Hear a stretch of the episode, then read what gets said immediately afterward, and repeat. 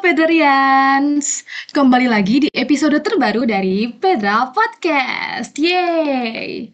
Untuk episode kali ini, kenalin aku Cinta dari angkatan 2021 dan bakal ditemenin nih sama seseorang yang tentunya bisa menginspirasi kita semua. Oke, kalau gitu langsung aja ya, tanpa berlama-lama, kita panggil Jajajang. Halo Teh Rania. Halo Cinta. Halo Teh, waduh Teh, gimana nih? Apa kabarnya Teh? Aduh, alhamdulillah baik banget sih kondisinya. Kamu gimana? Alhamdulillah kalau aku juga baik Teh, sama-sama baik. Walaupun digeder tugas banyak-banyak nih Teh. Kalau eh, Teh Rania lagi banyak tugas gak Teh? Aduh, iya sama aku juga lagi lumayan banyak tugas sih sebenarnya. Walaupun mungkin nggak sebanyak kalian ya. Oke, kalau gitu kayaknya lumayan sibuk nih Teh Rania. Oh iya, makasih ya Teh karena udah mau nyempetin eh, ngobrol-ngobrol sama aku di podcast. Dan selain itu, aku boleh nanya nggak Teh? Apa tuh? Boleh. Em, selain sibuk nugas, kira-kira Teh Rania sekarang lagi sibuk ngapain aja? Oke. Eh, sebenarnya kalau sekarang itu lagi nggak terlalu hektik sih sebenarnya Cinta. Jadi eh, yang pasti kan ada kuliah ya, terus ada tugas kuliah juga. Nah, eh, selain itu aku juga sekarang lagi ikut uh, lomba lagi, uh, walaupun masih proses ya, belum sampai ke finalnya. Terus uh, aku juga sekarang lagi megang di BEM FMIPA Unpad, jadi Kepala Biro Kestari, walaupun itu juga belum terlalu banyak kesibukan sebenarnya. Dan uh, udah sih kayaknya itu aja, jadi emang lagi nggak terlalu hektik sebenarnya.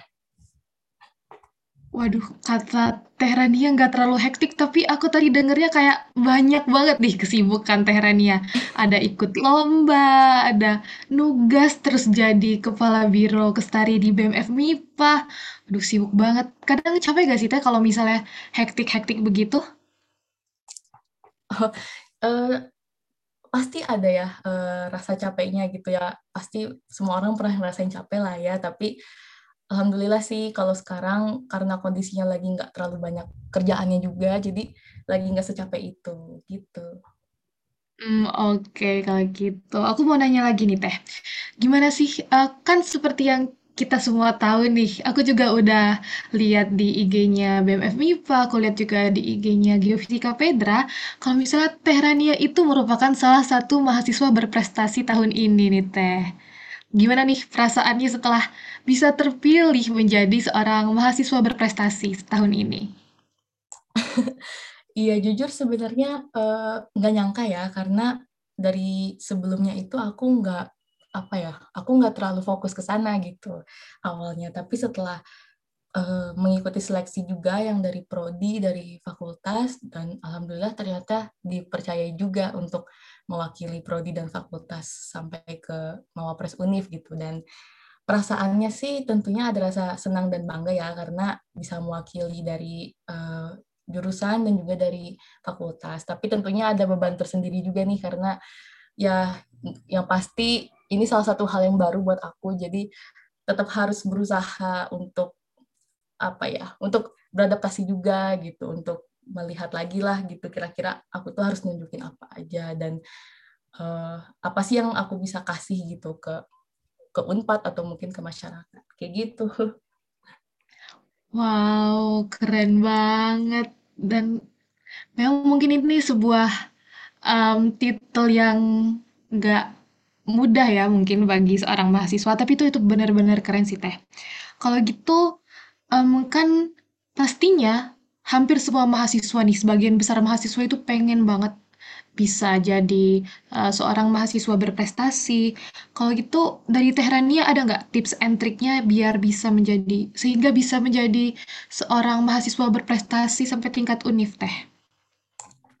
Oke, okay. sebenarnya uh, nggak terlalu ini ya uh, tips and triknya tuh kayak lebih ke diri kita sendiri aja. Yang pertama tentunya kalau misalnya memang sudah bertekad untuk ikut ajang ini, tentunya harus percaya diri. Jadi kita maksimalkan diri kita, apa sih yang bisa kita berikan untuk bisa berkontribusi khususnya di lingkungan uh, Unpad dan untuk masyarakat gitu. Nah, yang kedua, yang pasti untuk menunjang dari semua yang bakal kita lakukan, kita harus punya bekal juga dari awal. Jadi uh, dari sebelum-sebelumnya itu kita harus punya harus bisa punya atau mengambil pengalaman-pengalaman gitu. Jadi karena di Mawapres ini kan mereka melihat penilaiannya tidak bukan hanya dari organisasi atau atau dari lomba tapi dari segala aspek gitu bahkan akademik pun juga dihitung tapi nggak terlalu banyak gitu justru yang lebih banyaknya itu adalah pengalaman-pengalaman kita selama jadi mahasiswa nah pengalamannya itu banyak bisa dari segi kewirausahaannya atau misalnya dari segi volunteer dari organisasi juga atau dari pokoknya kegiatan-kegiatan yang ada di uh, yang, ada di mahasiswa ini uh, itu sangat diperhitungkan gitu. Jadi kalau misalnya aku bisa ngasih tips, kalau memang sudah mau banget nih buat ikut, uh, persiapkan aja dari sekarang gitu sebelum telat. Jadi kalian bisa uh, nambah-nambahin pengalaman lah, mulai dari segi misalnya kalian mau magang atau misalnya kalian mau ikut volunteer atau kalian juga bisa jadi nambahin pengalaman jadi pembicara di seminar nasional atau seminar internasional dan kalian bisa juga mulai publikasi uh, proceeding atau misalnya jurnal yang memang uh, apa yang memang didukung gitu ya maksudnya yang memang kalian uh, bisa dan itu gak menutup kemungkinan ya silahkan gitu karena itu betul-betul diperhitungkan kayak gitu. Jadi tentunya ke, uh, banyak banget hal yang dilihat terutama dari pengalaman kita. Jadi tips aku sih lebih ke uh, persiapkan pengalaman dan percaya diri aja sih karena ketika nanti seleksi juga yang kita kan harus bisa nge-branding diri kita. Nah, itu jadi salah satu poin penting juga. Gitu, Cinta. Oh, oke. Okay. Waduh, emang semuanya itu harus um, dimulai dari diri kita sendiri untuk belajar, untuk um, mencari-mencari pengalaman. Oke, okay. Nggak heran sih kalau Teh Rania jadi mahasiswa berprestasi, keren banget Teh. Makasih Teh buat tips and triknya. Terus, um, Teh Rania itu mempunyai, apa ya, Teh Rania punya motivasi gitu gak sih Teh? Sehingga bisa jadi seorang mawapres? Motivasi ya? Uh, sebenarnya dulu, dulu tuh uh, aku awalnya emang gak kepikiran ya buat join kayak gini. Cuman ketika udah diperkenalkan, terus dibantu juga oleh Prodi ya untuk proses seleksi-seleksinya, baru keluar tuh motivasinya kayak kayaknya yang ajang-ajang seperti ini tuh memang bermanfaat ya khususnya buat kita sebagai mahasiswa. Karena untuk kita atau untuk kalian yang memang ada niat untuk benar-benar ngebantu masyarakat dari segi apa pun khususnya buat mengimplementasikan pelajaran matkul yang udah kita pelajari selama di kuliah ini nah itu bisa banget gitu. Itu bisa bisa banget buat kita uh, aplikasikan untuk masyarakat gitu. Dan itu uh, apa ya salah satu motivasi aku juga dan selain itu juga ya ada dukungan-dukungan dari berbagai pihak. Jadi ya itu kan salah satu hal yang bikin kita semangat ya bisa bisa numbuhin semangat dari dari diri kita. Jadi itu sih yang dua hal itu yang benar-benar jadi motivasi buat aku sampai sekarang. Oke, jadi tentunya dukungan dari orang-orang terdekat itu benar-benar mempengaruhi motivasi kita biar uh, terpacu untuk menjadi lebih maju gitu ya, Teh? Iya, benar-benar benar banget. Oke, kalau gitu aku mau nanya lagi nih Teh. Gimana sih cara Teh Rania untuk membangun kepercayaan diri buat ikut lomba? Kan tadi Teh Rania bilang sekarang juga mau ikut lomba nih. Dan sebelum-sebelumnya aku lihat juga di postan IG dan lain-lain, kalau Teh Rania itu sering banget gitu um, ikut lomba, terus aku lihat menang lomba bareng timnya dan lain-lain. Itu kok bisa gitu Teh? Bisa membangun kepercayaan dirinya biar bisa ikut terus tiba-tiba apa terus menang? Gimana tuh? Aku penasaran banget. Oh iya iya. Um, itu sebetulnya salah satu yang nemuin semangat juga dari orang terdekat juga sih. Karena uh, selama ini aku ikut lomba, mungkin kalian juga tahu aku ikutnya tim ya. Dan orang-orang itulah yang jadi salah satu penyemangat aku juga gitu buat nyobain lomba. Karena sebetulnya aku pun baru semangat lomba di eh, akhir-akhir ini gitu. Nggak nggak dari awal banget. Dan ternyata memang ketika kita udah mencoba satu lomba kita bakal ketagihan lagi ke lomba lain gitu. Uh, khususnya bagi diri aku ya. Karena awal-awalnya mungkin memang mikir kira-kira aku bisa nggak ya? Atau misalnya mikir juga aku bisa nggak ya bagi waktu antara akademik sama lomba? Karena kan lomba juga kayak misalnya kita ikut paper atau misalnya ikut cerdas cermat itu kan kita perlu belajar lagi dong gitu dari uh, kuliah dari mata kuliah gitu. Dan itu kan cukup melelahkan juga ya apalagi kita disambi berkuliah juga harus ada tugas kuliah juga. Dan tapi uh, kalau misalnya memang kita mau mau mencoba nih kita udah ada keinginan buat mencoba menurut aku itu bener-bener gak akan menutup kemungkinan kok buat kita bisa semangat terus buat ikut lomba gitu. Dan aku pun uh, karena seringnya ikut yang bersama tim, jadi memang kita saling support satu sama lain dan kita juga punya target yang sama gitu. Jadi ketika kita uh, misalnya nggak berhasil di lomba yang satu, kita coba aja di lomba yang kedua kayak gitu. Jadi itu benar-benar bikin semangat sih, walaupun kita lagi di masa-masa mungkin ketika saat itu lagi hektik ya. Cuman karena ada support saling support itulah, jadi kita apa ya saling mengemban Eh, bareng-bareng lah kayak gitu. Jadi kalau dari aku sih uh, buat semangat ikut lomba asal kalian punya ketertarikan ikut aja langsung nggak apa-apa. Apalagi kalau misalnya lomba itu kalian banget gitu. Misalnya kalian uh, jago desain ikut lomba poster silahkan karena pasti kalian udah tahu lah cara bikin poster yang emang menarik kayak gitu ya gitu. Jadi uh, yang penting ketika ikut lomba itu kita memang udah nyaman sih sama lombanya. Dan kita udah tahu kira-kira kita mau ngapain. Dan menurut aku itu udah cukup kok jadi bekal buat kita semangat ikut lomba. Oh, jadi emang benar-benar support dari teman-teman satu tim misalnya gitu teh. Emang membuat kita menjadi lebih percaya diri kayak, oh dia juga sama kayak aku gitu-gitu ya teh.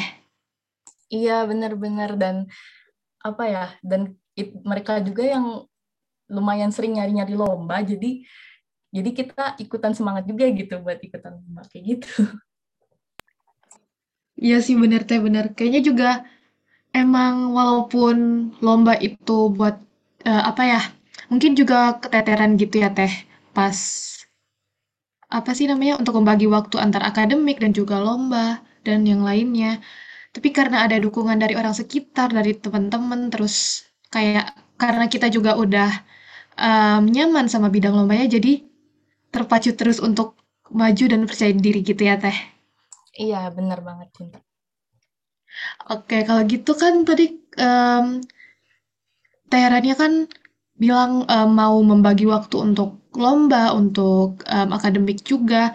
Jadi Teh Rania punya um, tips gak sih, tips belajar yang sekiranya bisa mengefektifkan waktu untuk uh, memaksimal apa gimana ya untuk memaksimalkan kita belajar uh, memaksimalkan penyerapan kita pas lagi belajar. Oke, okay. um, sebetulnya kan kalau untuk uh, cara nyaman kita untuk belajar itu uh, setiap orang beda-beda ya. Cuman kalau misalnya aku bisa sharing mungkin dari uh, cara aku belajar, sebenarnya uh, aku juga nggak sesering itu belajar ya. Jadi aku tuh lebih mengandalkan ketika perkuliahan dan dari catatan. Jadi ketika misalnya ada kuliah, ya oke okay, eh, betul-betul didengerin aja gitu apa yang dosennya jelasin. Dan kalau misalnya biar nggak ngantuk nih, apalagi lagi situasi online juga kan, um, mungkin kita bisa on cam gitu biar kita maksain diri kita buat buat melek gitu. Atau enggak kita bisa maksain buat nyatet. Jadi apa pun yang dosennya bilang mau kita ngerti atau nggak ngerti kita catat aja. Nanti kalau misalnya ada hal yang kita nggak ngerti bisa kita tanyain ke dosennya atau kita bisa langsung cari tahu di uh, internet kan pasti banyak ya gitu nah uh, jadi aku lebih banyak ngacu dari situ jadi ketika misalnya ada kuis dadakan, aku udah ada bekal dari catatan nih gitu. Aku udah ada catatan yang emang aku udah paham gitu menggunakan bahasa aku sendiri. Itu salah satunya. Terus kalau dari aku juga, uh, aku juga yang penting itu menurut aku manajemen waktu sih. Jadi ketika kalian uh, mau belajar, tapi jangan lupa juga buat istirahat gitu. Dan kalau aku sih cara ngaturnya biar aku nggak lupa ada tugas juga, ada harus belajar juga.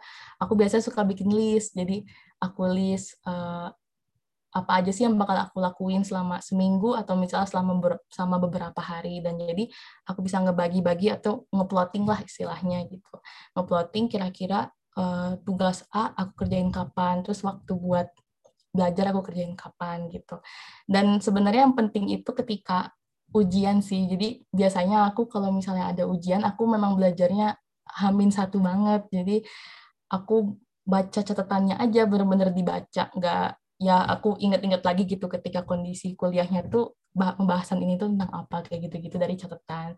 Dan itu cukup membantu sih kalau misalnya dari aku ya untuk metode belajar seperti itu. Jadi ketika ujian UTS atau UAS itu lumayan jadi keinget lagi gitu.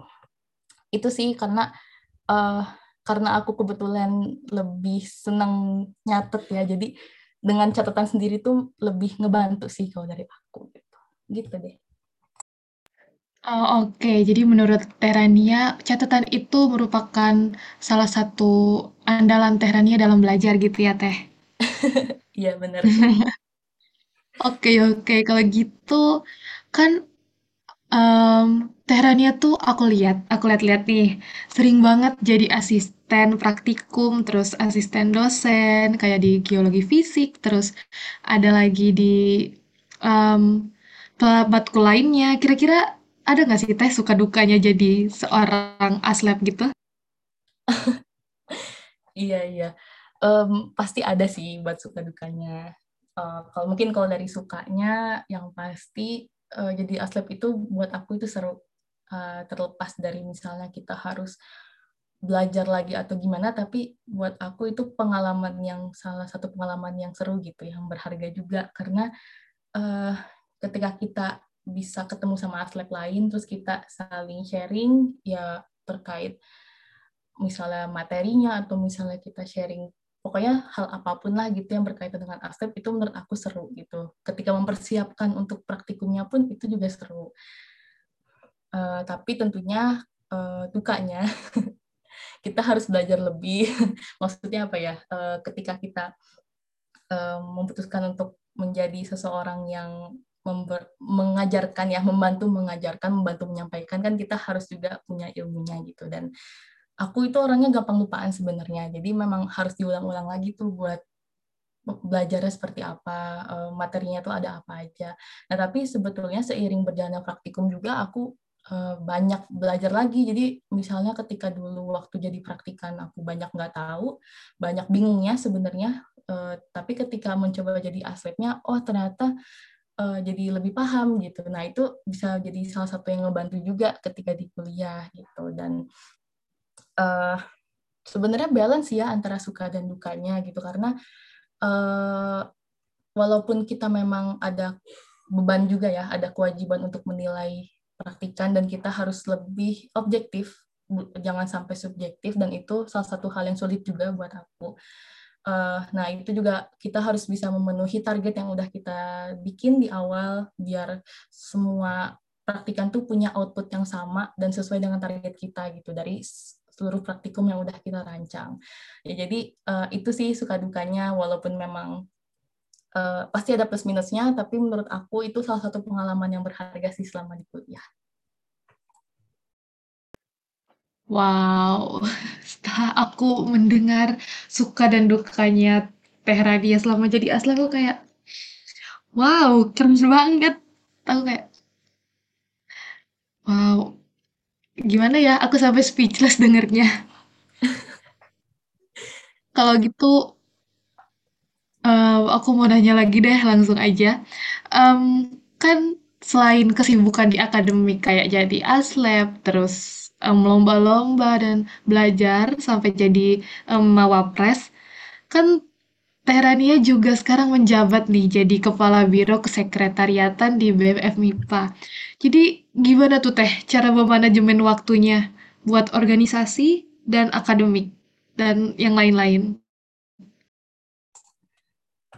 Oke, manajemen waktu ya. Um, mungkin mirip ya dengan yang sebelumnya gitu, karena yang jelas uh, aku juga banyak males-malesannya, banyak banyak waktu istirahatnya juga sebenarnya karena uh, kadang capek juga ya. Pasti kan kita sering capek apalagi kalau misalnya saat hari itu kuliah lagi banyak ya pada akhirnya setelah kuliah uh, tepar gitu. Akhirnya tidur atau misalnya istirahat ya nonton atau gimana gitu. Dan ya paling aku mengacu lagi ke yang bikin list itu. Jadi memang uh, karena kita udah tahu nih uh, tugas kita ada apa aja terus pekerjaan di organisasi ada apa aja. Jadi aku fokus ke apa yang bisa dikerjain saat ini yang memang terjangkau dan bisa selesai dengan cepat gitu. Nah itu aku dahulukan. Kayak gitu. Jadi uh, sebetulnya kalau dilihat-lihat juga waktu istirahatnya juga masih banyak gitu. Yang penting ketika memang ada waktu uh, kita manfaatkan aja buat setidaknya ada saat-saat produktif kita mengerjakan sesuatu. Gitu sih. Oke, dan yang penting kita itu bisa ngebalance gitu ya Teh antara akademik dan juga uh, organisasi. Berhubung iya. Oke, berhubung Teh Rania juga bisa balance dari keduanya nih Teh. Kira-kira menurut Teh Rania sendiri, passion Teh Rania itu lebih ke arah mana sih Teh? Kayak ke organisasi kah? Atau mungkin lebih ke akademik? Atau mungkin dua-duanya Teh? Waduh. Oke, oke. Kalau aku sih mungkin sekarang belum bisa bilang lebih condong ke mana ya, karena bagi aku ketika di perkuliahan ini, walaupun tujuan utama kita adalah untuk kuliah, tapi uh, uh, kita juga harus tetap balance untuk di bidang lain. Dan khususnya kalau menurut aku, salah satunya itu ya pengalaman organisasi ya. Karena uh, ketika di kuliah ini kan mungkin uh, cinta juga merasakan sekali ya kalau misalnya di sini itu kita bi bisa dapat banyak banget pengalaman organisasi dan itu salah satu hal yang bisa kita manfaatkan selain berkuliah. Jadi aku nggak condong ke mana-mana sih aku dua-duanya jadi usahakan dua-duanya tuh bisa balance dan ya semaksimal mungkin lah kita melakukannya karena kita udah memilih pilihan itu gitu Hmm, oke. Jadi di sini Teh Rania lebih kayak balance dua-duanya biar um, apa sih namanya? Biar sama-sama um, kekerjain dan juga Teh Rania juga kayaknya enjoy banget nih Teh buat um, milih dua-duanya? ya, um, bisa dibilang masing masing-masing kan ada kadang ada kerjaan beratnya gitu ya. Dan itu tuh kadang salah satunya bisa jadi pengalihan sih gitu. Utamanya organisasi sih kan kita banyak ketemu orang juga ya banyak ngobrol sama orang. Terus kerjaannya juga walaupun mungkin ada capeknya tapi uh, kita nggak mikirin kuliah gitu kita nggak mikirin mata kuliah yang udah disampaikan tadi jadi itu benar-benar ngebantu sih kalau buat aku biar nggak terlalu stres.